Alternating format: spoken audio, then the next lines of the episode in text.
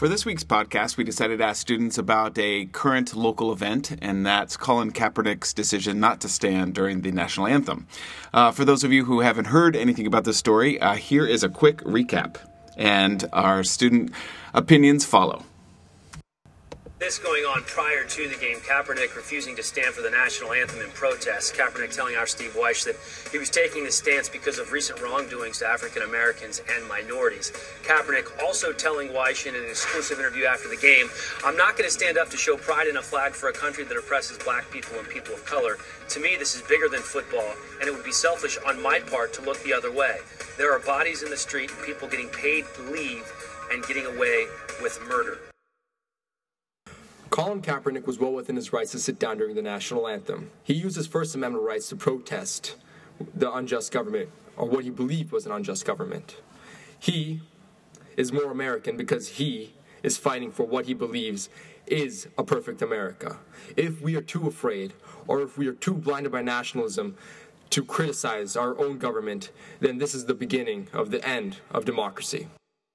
I feel that it was very disrespectful of Colin Kaepernick not to stand during the national anthem because it's showing kind of like not appreciation for everybody who's fighting for our country.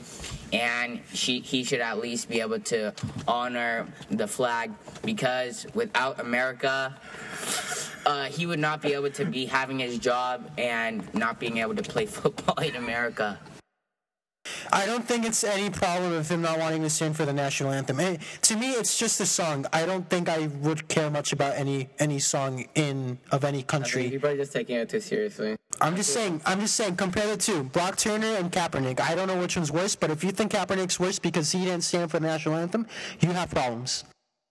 It was really rude of him to sit down during the national anthem, and he shouldn't have done it. And he has I- like the voice because he's like a football player. I kind of he can do that. I really, I feel like he Yeah, just but didn't didn't- feel like standing up. I don't think he accomplished anything other than making social media outraged at him. I think it's Kaepernick's right to stand up for what he believes in in America and his right to free speech, guaranteed by the First Amendment of the Constitution. I, I like Isabella's theory that he's just tired. Laziness, tired.